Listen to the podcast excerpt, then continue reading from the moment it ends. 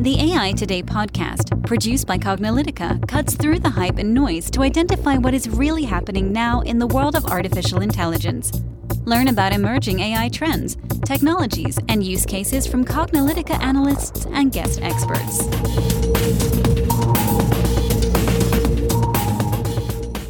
Hello, and welcome to the AI Today podcast. I'm your host, Kathleen Walch. And I'm your host, Ronald Schmelzer. So, if you've been listening to AI Today podcast for a while, welcome back. We really appreciate all of our fantastic listeners. But if you're new to the AI Today podcast, this is your first episode, we'd like you to know that there's hundreds of episodes that we've been producing over the last four years on with that have everything from great interviews with AI thought leaders and insights into the AI market trends and adoption in public and private sectors. And actually, we'll be doing one of those uh, insights into the AI market trends on this podcast episode, um, but also conversations on key topics and what's happening with AI today and in the future. So, over our past four years and almost 200 episodes, we've interviewed interviewed some incredible AI influencers, so we encourage you to go back and listen to a lot of these episodes. We have episodes interviewing folks like Ben Goertzel of SingularityNet and the Sophia robot, Colin Angle from founder of iRobot, Anthony Scriffignano from Dun & Bradstreet, Igor Perisic from LinkedIn, Suzette Kent, the former U.S. federal CIO, the Jose Arrieta, CIO, former CIO of the U.S. Department of Health and Human Services, Lord Tim Clement Jones, key people at organizations large and small, and lots more. So, uh, definitely subscribe to the AI Today podcast uh, so that you can basically hear our insights on AI and the cognitive technology markets and how different industries are applying AI, emerging concepts in AI and machine learning, and just in general, long story short, if you want to understand how AI is being put into practice today, which is why this is called AI Today, and where it's heading, make sure to subscribe to AI Today on your favorite podcast provider and listen to our hundreds of episodes. Yes. So, you know, as Ron mentioned today, we wanted to spend some time talking about our 2021 AI market predictions and forecasts. At the beginning of every year, we always, you know, take a step back and look at what happened over the past year and where we see things going moving forward. So, at Cognilytica, in case this is your first podcast or you're just starting to listen to us, we're an AI focused research, education, and advisory firm, and we really focus on market intelligence. We cover over 20,000 vendors in the AI space, so we have a great pulse of what's going on, and we work with both public and private sector companies. So we, you know, really have a holistic view of the space.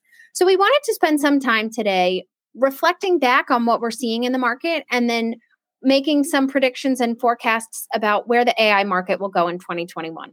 So, one of the first predictions that we have, and these are not in any sort of ranking order, they're just how we laid out this podcast. So, we have that worldwide adoption of artificial intelligence and machine learning. We've seen it growing at a you know very high rate and we're predicting that this is not going to stop anytime soon.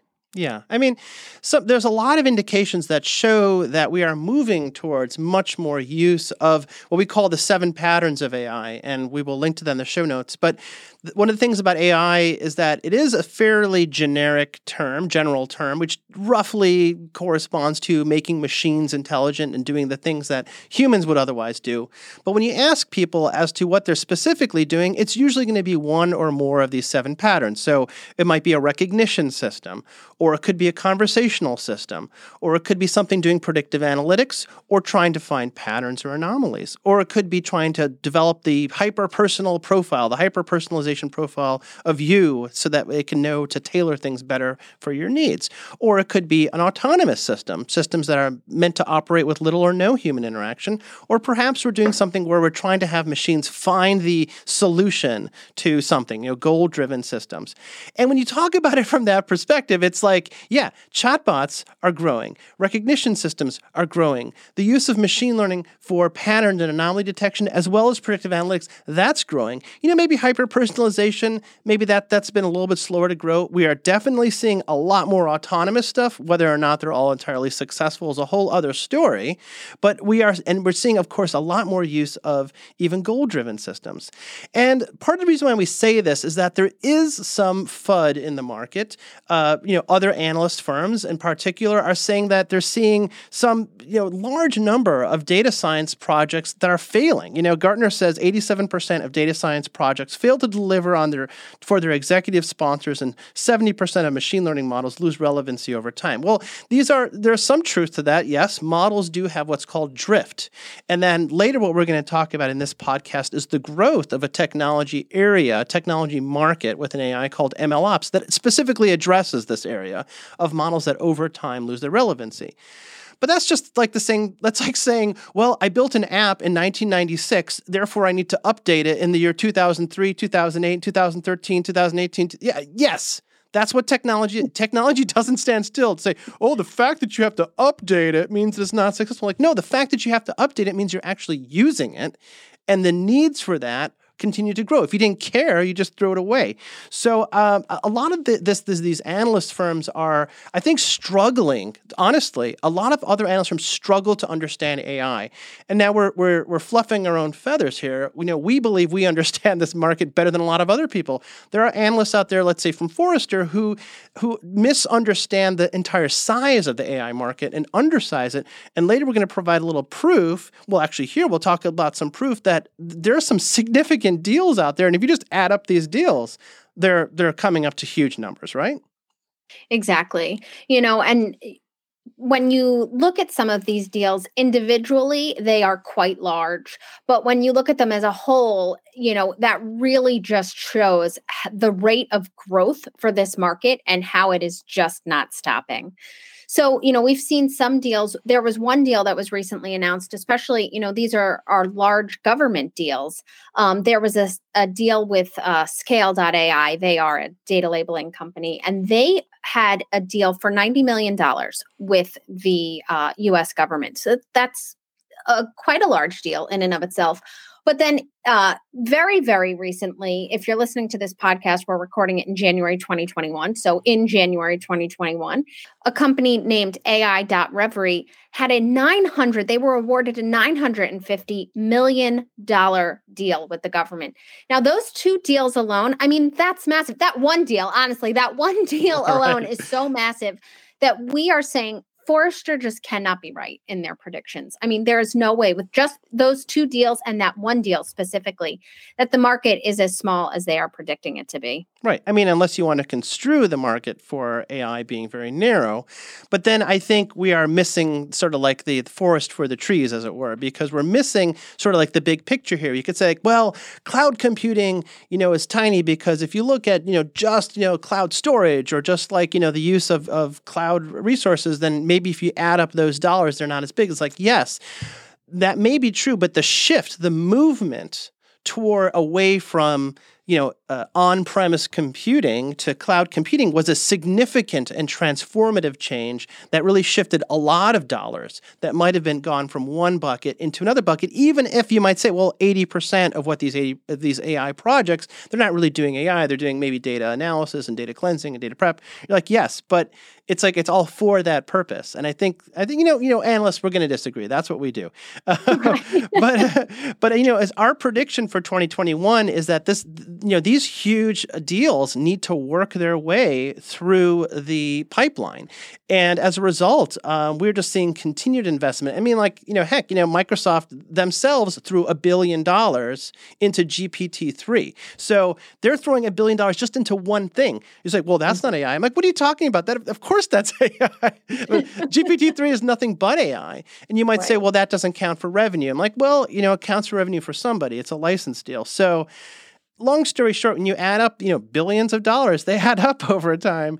And and so, you know, we believe, you know, our prediction was uh, well over 120 billion dollars in market size for AI by the year 2025, and we might actually be underestimating it. So we're gonna we're gonna definitely keep a, a close eye on on that market size and give you guys updates here in this podcast as we make those updates. Exactly.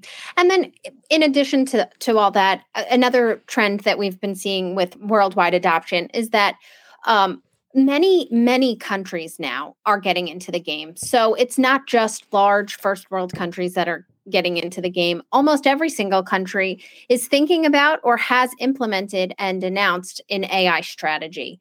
So, you know, with that, that means that adoption is only going to continue to grow and that the need is going to be there.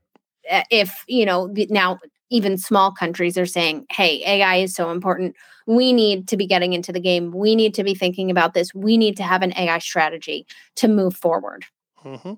So one of those those things that's pointing to the to these markets being large is the platform providers are themselves starting to to grow and become pretty large. There's a couple of companies that were, you know, mere startups, if you will, like just a couple mm-hmm. years ago, that are starting to broaden their platform. Maybe they only did one thing, like maybe machine learning development, or they had like a, a note data science notebook, or maybe they invented AutoMLers or helped develop it or something like that. But all these these companies now have raised a significant amount of money. Uh, many of them are unicorns, so called unicorns.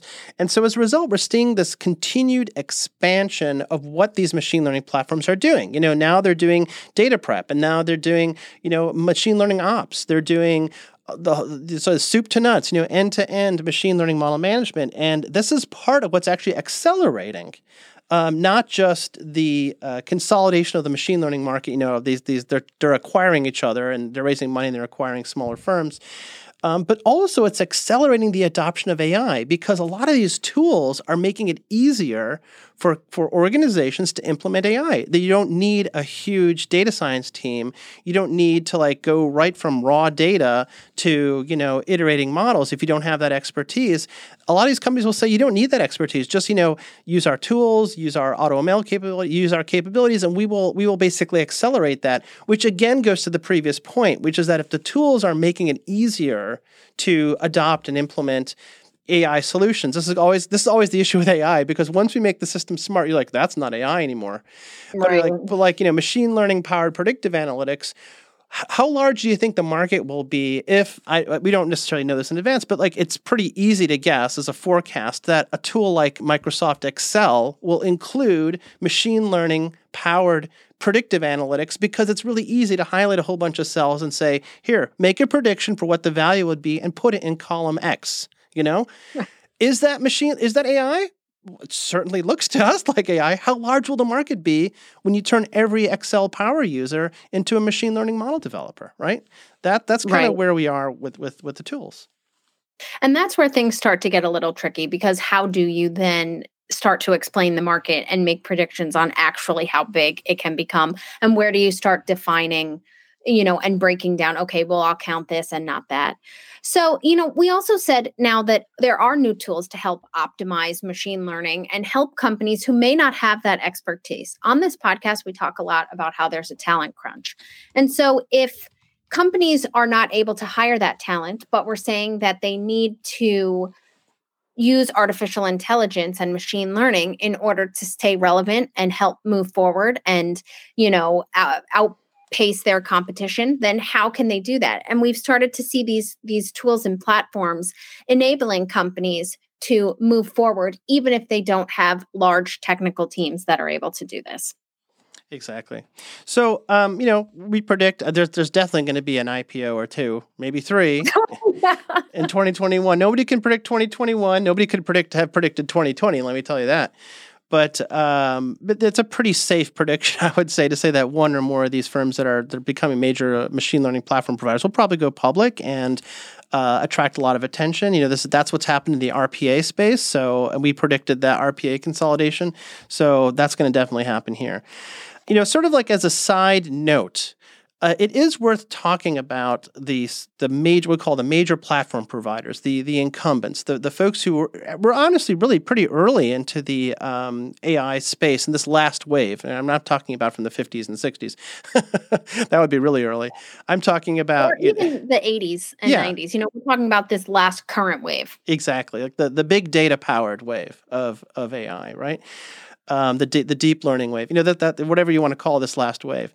Um, and you know, there's no doubt, you know, companies like Amazon, companies like Google and Microsoft, and even IBM, which was one of the first. IBM was one of the first entrants with Watson. Um, mm-hmm. Um, they are they are still maintaining heavy, heavy dominance. But if you looked at these big deals, this is the weird part about this market. Those are not the companies that are that are necessarily winning the big deals. Now, of course, there's a lot of stuff happening behind the uh, you know behind here. We don't know if a lot of these big deals are powered by these these platform providers. There's no way to know, and we would have to take a look at it. But I do want to say it's curious to see which vendors are not being particularly noticeable in the space. We are not seeing a lot of Oracle. We're not seeing a lot of SAP. You know, there's no doubt they're doing stuff. And maybe you're listening to the to this podcast, you're saying, "What are you guys talking about? We're doing stuff here." But but the dominance, it's sort of like the traditional enterprise uh, a, you know vendor dominance is not the same in the AI marketplace. I think that makes it really very interesting. If you're a startup, you're an emerging tech company listening to this podcast, um, you have just as much a shot, honestly, of capturing you know big deals. Uh, you know, honestly, some of these companies that won these deals are like, who the heck are they? You know, why are they winning these deals? So I would say, you know, one of our things is that the, the, the AI has democratized um, access, if you will, to large companies. Um, you know, l- both large enterprises and governments are much more open, I would say, to working with emerging technology companies in this um, space. Uh, so I think I think that's it. I mean, is this the way that people thought it would work? You know, uh, is is this? did people think that the AI space would basically be a con- continuation of the cloud market? Well, if you mm-hmm. asked Amazon, that's probably what they would say. Like, yeah, I mean, we have cloud dominance, therefore we should have AI dominance. But that's not. It doesn't really look like that's necessarily the the case with with that you, with how people thought that I, I, think it would turn out. I don't think so either. I mean, I think, you know, especially back in the early days, I don't think people thought that it maybe would be powered this way. Looking back at past waves, I mean, it was, you know, governments and then large organizations who were powers uh, in the in that space, right? It, you know, you back in the 80s and 90 early 90s especially it was hard to you know have small startups in this space.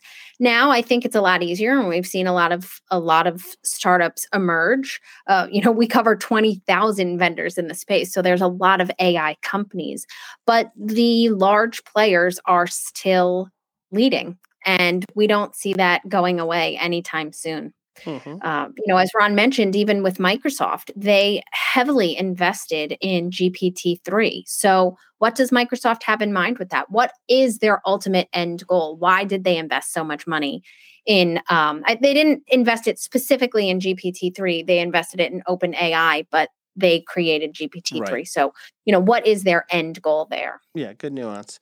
So, you know, we, we are going to keep an eye on that. I think, you know, our prediction for 2021 is, of course, you know, AI, AWS, Google, Microsoft are going to continue to stay relevant. I, I would um, I would basically argue that I think IBM's going to be less relevant. I know, I know.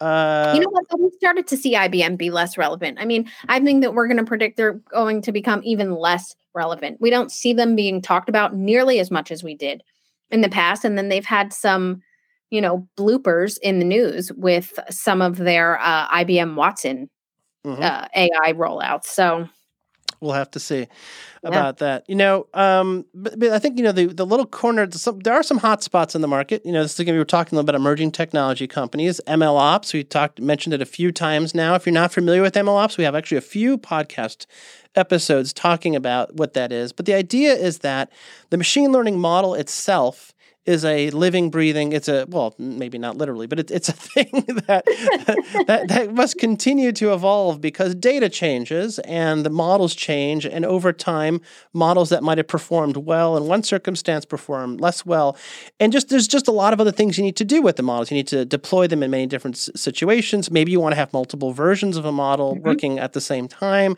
You have to deal with like all these issues of of governance and security, and so this has emerged this whole area area of called ML Ops. And a year ago, I don't think very many people were talking about ML Ops at all.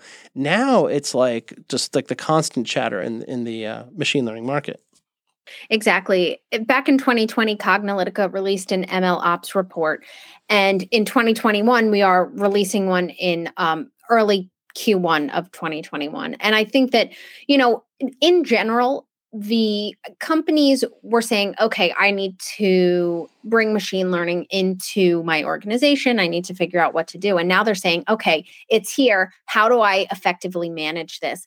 And I think that the market has become more educated in general. And I think that the companies, we've started to see some new companies come into the space as well. So, you know, we, we've seen it getting hot. And then because it's getting hot, we've also seen some consolidation and we're predicting that there's way more consolidation to come. Mm-hmm.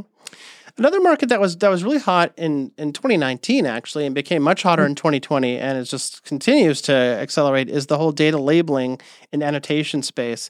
If you're not familiar with data labeling and annotation, it really is the human side of AI, which is that in order for a machine to learn something, someone has to basically teach it. This is especially the case with supervised learning. So if you're doing any sort of uh, task that requires training a machine to say recognize, you know, images or, or do any sort of, of, of uh, you know, tagging something to say, oh, this is a contract or an invoice, or this is a specific kind of medical document, or, you know, I'm, I'm looking at this image or I'm looking at this video and I want to predict that, oh, this is somebody picking something off of a store shelf.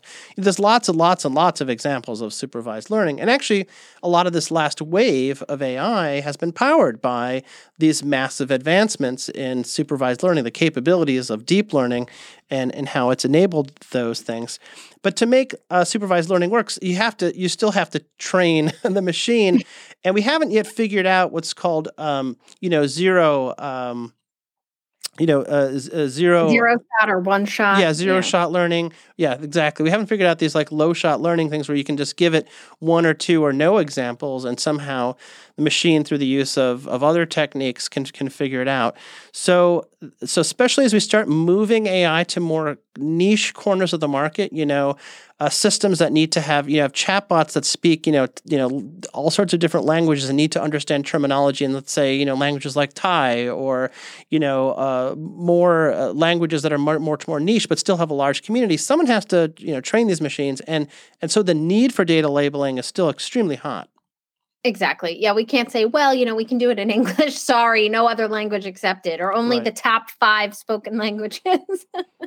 you know, at some point you're going to say, no, that's not acceptable anymore. So, you know, as Ron mentioned, there is still a very human human side of AI and data labeling. So we're expecting, you know, back in 2019, uh, Cognilytica was one of the only uh, analyst firms that was cover- covering the data labeling space, and honestly, we still are one of the only. Analyst analyst firms that are very deeply covering this space. We've produced uh, reports for the past two years, and we're having an updated report come out in 2021. We continue to see new entrants in this space. Um, more companies continue to go into this market, and maybe some that were on the um, periphery of data labeling are now moving in and becoming uh, more of a traditional data labeling company and offering those um, services. So we're expecting to see some real industry leaders emerging because of this. There's been some incredibly large deals. As we mentioned earlier, there was a $90 million contract awarded to scale.ai.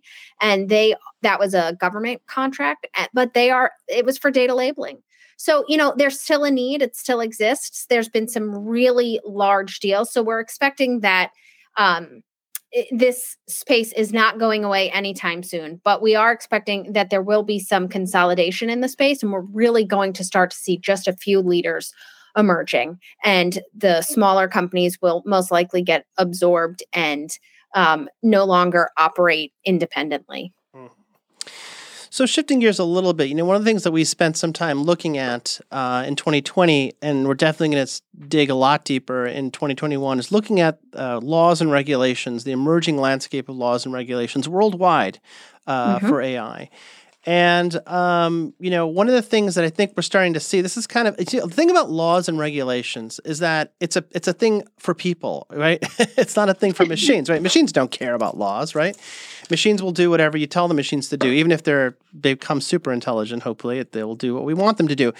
Uh, but but in any case, you know, really, you know, it's those laws and regulations are here to either uh, prevent bad actors from doing bad things, or prevent uh, even good actors from from their systems being used in ways that they should not be used, or or just protect people and their privacy, or, or you know, there's lots of reasons for these rules and regulations. I think the biggest thing we're starting to see now, this is this is sort of again, a lot of it has to do with sort of like where people are I guess phil- not philosophically, but just kind of like where they're they, they are with their thinking process, right? You know, uh, nobody really had any thoughts at all about data privacy until like in the last five years when people realized like, oh, you know, there was that Cambridge Analytica scandal thing with Facebook selling your private data to somebody else who was targeting you. And people are like, I don't think I like that. I'm like, well, you probably didn't even realize that your data was being used and shared that way. And people are now starting to realize a lot of those same issues around AI, where they're like, do, what do people think about facial recognition? Are they for it? Maybe they're starting to, maybe that pendulum is starting to swing. As a matter of fact, um, you know, despite what people might might your personal thoughts are about you know anything that's happening in the world right now, the, the election, things like that, you know, um, the big tech firms, so-called big tech firms, have made some pretty substantial responses lately.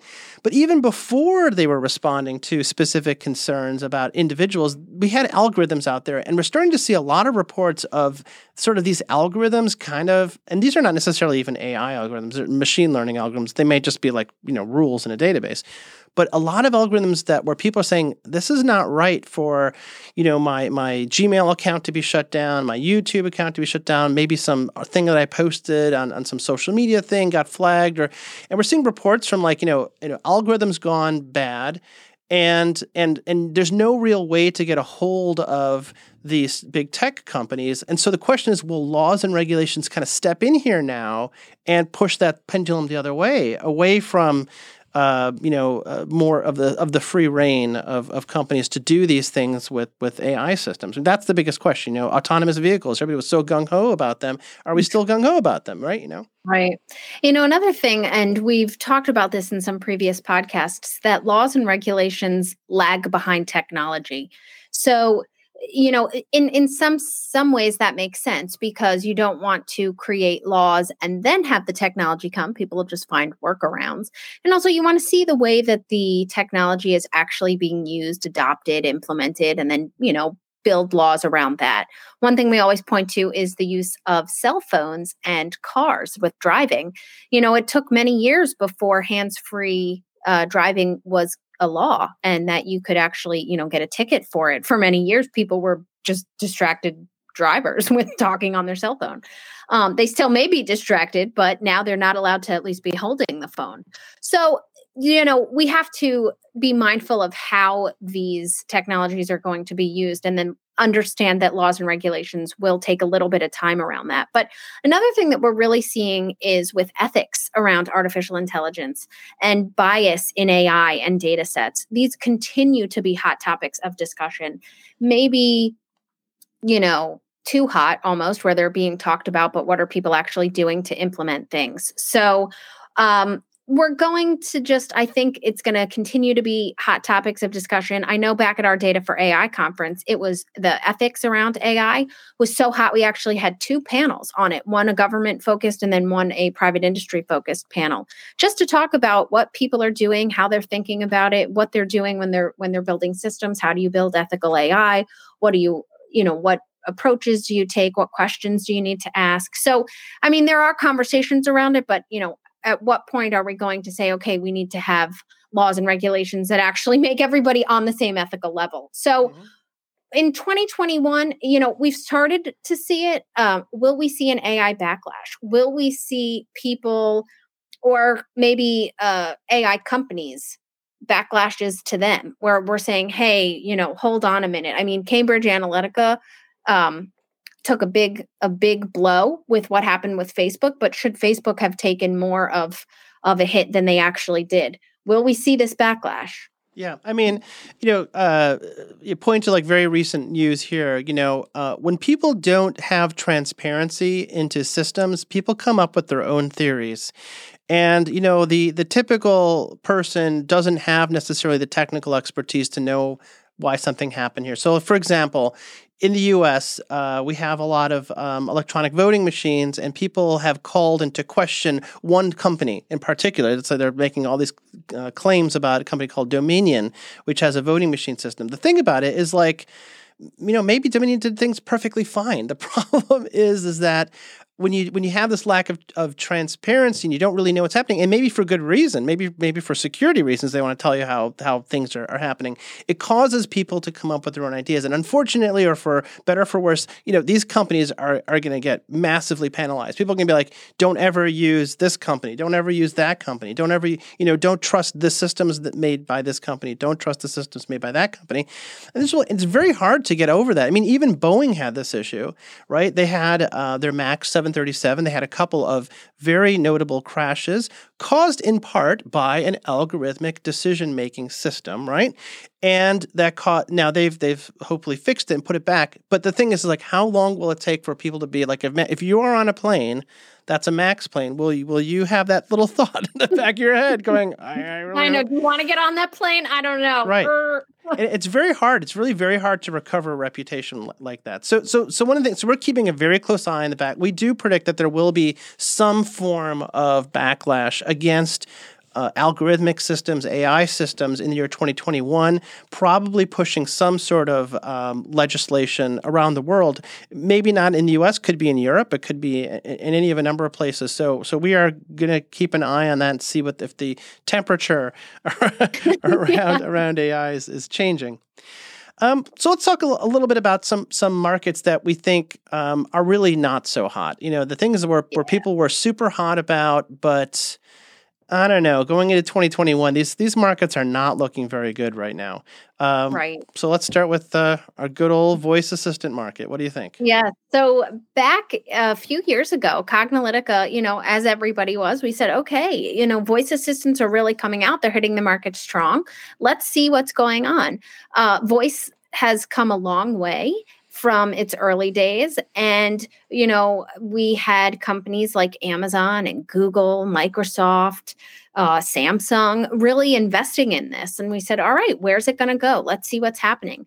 And for two years, Cognilytica did a voice assistant benchmark where we, um, you know, took the four major platforms and said, let's test them against each other and let's test them on uh, different categories of questions. So we had general knowledge questions, we had understanding and reasoning, we had, um, you know, various different different categories. And we encourage you to check that out if you haven't. We have done podcasts on that, and we also um, had uh, reports on that as well. One was for free and available so that you could look at it and you could do your own assessments as well. So, you know, this was a benchmark. And so we understand that they were supposed to improve and get smarter and, and better over time. So we wanted other people to be testing this as well and have it be very transparent. So we had all the questions that we asked and the scores that it got and the dates that we did it so that in case, you know, you you did this a few months from when we initially did it, or even a year or two from when we initially did it, we understand that hopefully it would be able to start being able to answer more questions. We stopped doing the benchmark because we realized that these systems weren't being adopted or performing the way that people expected. So we said, you know what, we're not going to do the voice assistant benchmark anymore because these systems just aren't fully understanding. They were all still failing.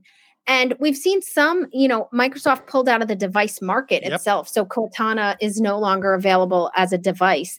And I think that people were saying, you know, we're going to start seeing this in the workplace. We're going to, uh, it's going to change things. It's going to be really an assistant, right? And it's going to sit next to me at a desk or it's going to be in a conference room and it's really going to take shape.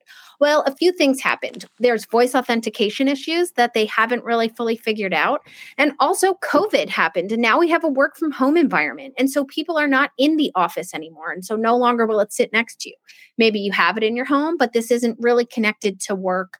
And so we've just started to see a big shift and honestly a slowdown in the market. And I don't think that it has picked up nearly right. as much adoption as people were expecting it to. Yeah, no, this is not to say that voice interfaces are going to go away. I'm like, no, I mean, voice inter- people like talking to things. People, you know, you, Exactly. you know, you'll see. They'll and be in your a good a good um you know point to bring Right. up we're not saying voice in general is going away Right. It's just that the a growth of you know these little hockey pucks that sit on your desk and do something useful. Um, you know, it's it's it's like fir- first of all, this actually does go back to the to the last point, which is that like you know people's sort of personal perception of of AI now is starting to shift towards a little bit of mistrust, not necessarily because of the systems, but because of the companies behind them. Uh, we're starting to see a little bit of mistrust, and that actually will have dampened the the sort of enthusiasm for for doing it. For a long time, it seemed like you know you know Amazon or Google were basically just throwing these devices at you to like you know it's like Black Friday here, buy some socks and get a free Alexa. You know, it's like was that kind it was like of. Almost seemed like that. Like okay, all right, you know they made them so cheap. Um, and you're right. I mean, like pretty much anybody who who really had a desire to have them probably already has one or more now, and and it's just sort of like we're just starting to hit that like they, they've sort of hit that plat the saturation point, and that next inflection requires the adoption uh, of some of some new market, which would be the enterprise, right? And and for a lot of reasons, as Kathleen just mentioned, we're just not seeing that. So so I I think. And also, the other thing is, we have not really seen the growth of an ecosystem for building voice apps on top of these platforms. Even though they do exist, it's not like, you know, you are not saying, hey, you call your banking company, like download our, get our Alexa app, you know. Uh, they do. They a lot of them do have them, but the problem, of course, comes down to voice authentication and these other issues. And so it's like it seem it seems like the steam is starting to to let off of of that part of the that part of the market. So I think we talked about it enough, but we will not be producing a benchmark for the voice assistant space in 2021 for sure.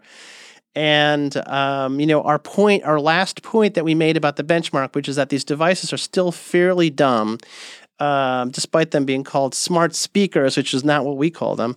Um, it's it's still true that by and large they're they're good at um, uh, natural language processing. They're excellent. They know they they're getting really good at detecting what you're saying.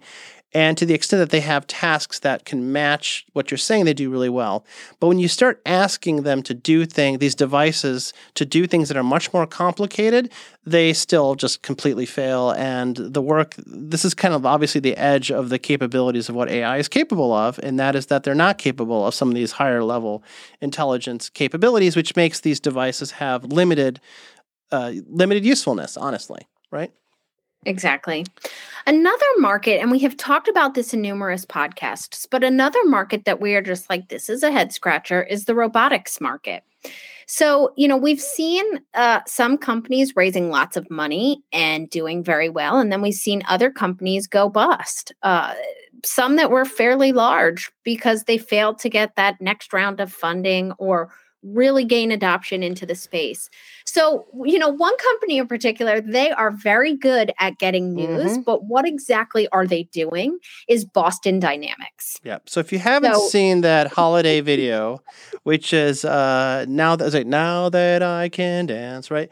It's a really cool little video of the robots, all of the robots, like the whole Boston Dynamics family, the Atlas robots, the Spot robot, their pick and pack robot, I forget the name of it. You know, they're all just dancing there, and they do great things. You know, Boston Dynamics makes these great viral videos. And if you didn't know anything else about Boston Dynamics, you'd be like, they make great viral videos. And I saw a comment. This is not my own comment, so I'm stealing this comment. from Someone else. Somebody goes, well, if they want to do something really bold, they would show their robots doing something useful. and you know, there's there's a lot of truth in that little statement, which is like, yeah, we've seen sort of like examples of of these rope these Atlas robots like picking stuff off of like a shelf or doing something, but usually it's in the context of watch me try to knock this thing down or or look at how stable it is, you know, Mhm. uh, or or look at how good it is at sort of doing its task. It's like, yes, but show me the company that has implemented any of these robots in any sort of manner that is strategically changing something. The only robots that we see that are that are having a, a clear and dynamic impact, be- besides the industrial robots, which have been around for decades, by the way, and they're not intelligent either. They're just industrial robots, or the cobots, which are also not intelligent. The only sort of somewhat intelligent robots that are having an impact are the warehouse robots that you know the the the, the Kiva kind, the others that like that the warehouse logistics industry have moving uh, the shelves around for pick and pack those are clearly, I mean, if you're in the warehouse business and you're not really thinking about that, you probably should. But for everybody else, it's like these robots are just not showing what value they have. And I think that is an issue. Right. You know, I mean, you look at the spot, you look at Atlas Robot, and it's really cool. They're walking on terrain, they're going up and down steps, they're doing backflips, all this stuff. And you're like, wow, you are, you know, a really cool looking robot and you can do all this stuff. But then you go, okay, but for my company, how can I apply this? You know, maybe there's military applications, and I can see that these robots could go into terrain that they don't want to send humans into and things like that. But for, you know, practical everyday use cases, how are these being adopted? How are these being applied? And I don't think that the company is doing a good job sharing that or having their little viral videos do a good job because it's very cool that they can have some choreographed dance with all their robots and it's a very, you know, catchy song, but what is it doing that's actually useful? I'm not sure. So we continue to see that and in the robotics market um you know we we keep a close eye on it because like we said there's some companies that just can't get funding and then there's other ones that just create this oh this you know viral video and they get in the news but how are they actually moving the market forward? Yeah. And, and we really don't want to pick on any one particular company. I, I mean I, I, think that the, i think this is sort of the issue for robotics uh, in general. You have people who are really notable researchers, you know, real like you know, I call them minor celebrities in the AI space, you know, like like Rodney Brooks. These people know their stuff on on AI. These are not uh, you know random you know entrepreneurs who raised hundred million dollars for some you know know nothing VC and started some right. company just because. No, these are people who have been thinking about AI for decades, right? Oh, and yeah. and implementing it for decades. You know, and but but they're all like they're all kind of falling into this trap. I mean, I mean, of course, the notable exception being iRobot, which has had its its Roomba and its other successful uh, devices, but it, but it really hasn't really been focusing. You don't see videos of Roomba robots dancing. Maybe you do. Maybe I should look for those. But but but, but like people know the utility. It's like it's like okay, you're buying it for its utility. You have an autonomous v- vacuum cleaner. You just set it and you forget it, and hopefully it does its job. But I do want to point out the history a little bit about Boston Dynamics because it, I think it's a it's another one of those indications of the of the problems or challenges of this market. I mean, it was founded by somebody out of who who spun out of MIT, Mark Raibert, really smart guy. You know, uh, they they were doing stuff. Ba- basically, they had military contracts. It's not even uh, you know hidden here. They had military contracts with the Naval Air, Air Warfare Center, and and and they, they got money from DARPA. But you know, the company didn't really sell anything to like there was no commercial side of the business. It was basically producing things for the government. You may or may not know this, but Google X, Google, a subsidiary of Alphabet, acquired Boston Dynamics for some unknown price.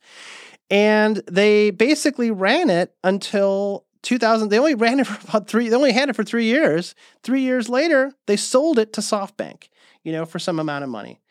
And, um, but then uh, just late last year in December of 2020, Hyundai basically acquired an 80% stake of Boston Dynamics from SoftBank. So SoftBank still didn't didn't didn't completely divest themselves.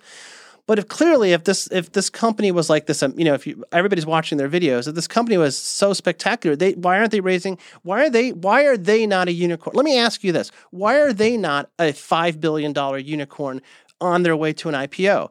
They're just they're, they're going between one company to another company, one owner to another company because I think everybody is struggling with the same problem which is what is the market for this?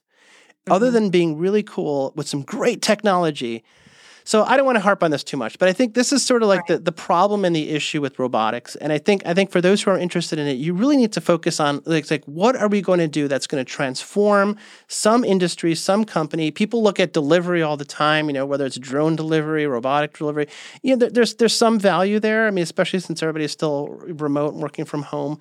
But but um, there's got to be something else. I mean, it's like it's like where where why do I not have my Rosie robot from the Jetsons? Why why do we why do we not have R two D two and C three PO running around our our our buildings, you know, doing useful things. Why am I why am I still walking into Lowe's after Lowe's invented invested in LoweBot and still talking to people who work for, at Lowe's? You know, why why right? why know. am I walking into didn't Walmart invest in some robot too? Why am I where are the robots? Where are the robots? Right? And that's the big question question: Where are the robots? I don't know. So anyway, that's that's that's kind of it. I don't know, Ron. The robots are coming for you. that's what they so. always say. Everybody looks at these. I mean, this is a bit of a rant, you know, because everybody looks at these Boston Dynamic robots and like that's cool, and then like, oh, I'm scared. I'm like, what are you scared about? They just like walk down the street, point out the next robot that you see, and I'll and then I'll be scared. You know, right? Anyway, you know, and we had Ben Goertzel on who helped create Sophia robot with Hanson Robotics. You know, and when you looked at Sophia, I think that they had big bold goals for her as well. And at the end of the day, she was basically an animatron that was programmed to have witty jokes and smart remarks. But what was her usefulness as well? you know like like really truly what would a company do with the sophia robot would she be replacing a receptionist would she be I don't know, another worker. I mean, like, you know, what what actually was her usefulness? So I think that that's that's what we have to say. And also, we've talked about this before. It takes a lot of money to build robots, so you need that initial uh, startup cost that you know that funding that you need as well. Not just anybody can go in and build robots. So those are our 2021 as we look forward into what's coming in this year. Hopefully, it's, you know, not so scary, but uh, the year in general. But we're looking at, you know, 2021 and saying this is how where we think that the market is headed. These are where we're forecasting for the year to take us. So we love to love to make predictions love, love to look forward and then at the end of the year we'll reflect back on that and say you know where did the market go because there's some external factors that have changes and shift the market in ways that we can't we and nobody can predict. So that's why it's always so fun to look forward and see where the we think this year will take us. Yeah. I also want to point out that we mentioned this on many of our of our podcast episodes. We run these online events which are always free to attend and we encourage you to register for them, even if they've they've passed. You know, sometimes you know we, we we keep them up for maybe longer than we actually say we will, and they have to come down at some point because the the content gets a little obsolete. But you know, you should register. You know, go to our next one that's coming up. Uh, if you're listening to this podcast uh, when it's pr- produced, it'll actually be coming up next week. Uh, that is uh, our machine learning lifecycle conference, mllifecycleconf.com, January 26th through 28th. It'll be up and available for several months later on replay. We encourage you to take a look at it. We, we have some really great, uh, interesting people participating. We are looking at doing probably around eight to nine of these events every year. And we really want your participation. And we, we actually see a lot of registrants that are coming to our events that are from you listening to the podcast. Definitely when you register, let us know that you you've heard about it. And you know what? Maybe you have some ideas. You know, we want to hear from you. You know, maybe you have some ideas not only for things that we should be talking about at the podcast, people we should be interviewing, things that we should be looking at on the market or explaining even if we need some explanations but but also you know give us some feedback on what we should be covering in our events because we are looking to to you know do things that are really pushing this ball forward. We are true believers in what AI machine learning can represent. You know, even though I know we kind of ended the predictions on a bit of a of like what's not working. There's a lot working, as we said at the very beginning. We see so much. Eh, people are using you know these cognitive systems to do very valuable things, whether it's conversations or recognition or analytics or pattern detection. There's so many good, valuable things there uh, that focusing on those patterns is really useful. So, you know, if you think you know, there's something that we should be focused on, don't be shy. Reach out to us. Yes, you know, please. go, you go, if you go to aitoday.live, that's where you'll see all of the episodes as well as the bonus episodes. You can contact us. There's a contact link there. If you want to reach out to us via email, just info, I-N-F-O, at Cognilytica, C-O-G-N-I-L-Y-T-I-C-A dot com. But we, we love to interact with you all, so don't be shy. Yeah, we do. And I know that some of you have reached out. Uh, we can also be reached on LinkedIn as well. So you can find uh, either Kathleen Walch or Ron Schmelzer. So, you know, we do encourage you to reach out to us. We love to hear from our listeners and we love to hear, you know, what podcasts you like, what areas you'd like us to focus on. And we know that many of you come to our events as well. So thank you for supporting them. And we look forward to seeing virtually many of you at the Machine Learning Lifecycle event that's coming up January 26th through 28th, 2021. You can go to mllifecycleconf.com to register and learn more. As always, we have the events up for a few months afterwards. We know that not everybody can consume things live right when it's happening, so we make sure that we have the content available on replay as well. So please do check that out if you're interested in that topic. And listeners, we hope that you've enjoyed listening to this podcast. If so, please make sure to rate us on iTunes, Google, Spotify, or your favorite podcast platform. As always, we'll post any articles and concepts discussed in the show notes, including a link to our seven patterns of AI, the machine learning operations ML Ops report and podcast, our data labeling podcast and report as well, and our upcoming conference. So thanks for listening, and we'll catch you at the next episode. And that's a wrap for today. To download this episode, find additional episodes and transcripts, subscribe to our newsletter, and more, please visit our website at cognilytica.com. Join the discussion in between podcasts on the AI Today Facebook group, and make sure to join the Cognilytica Facebook page for updates on this and future podcasts. Also, subscribe to our podcast in iTunes, Google Play, and elsewhere to get notified of future episodes. Want to support this podcast and get your message out to our listeners? Then become a sponsor. We offer significant benefits for AI Today sponsors, including promotion in the podcast and landing page, and opportunities to be a guest on the AI Today show. For more information on sponsorship, visit the Cognilytica website and click on the podcast link. This sound recording and its contents is copyright by Cognilytica, all rights reserved. Music by Matsu Gravas. As always, thanks for listening to AI Today, and we'll catch you at the next podcast.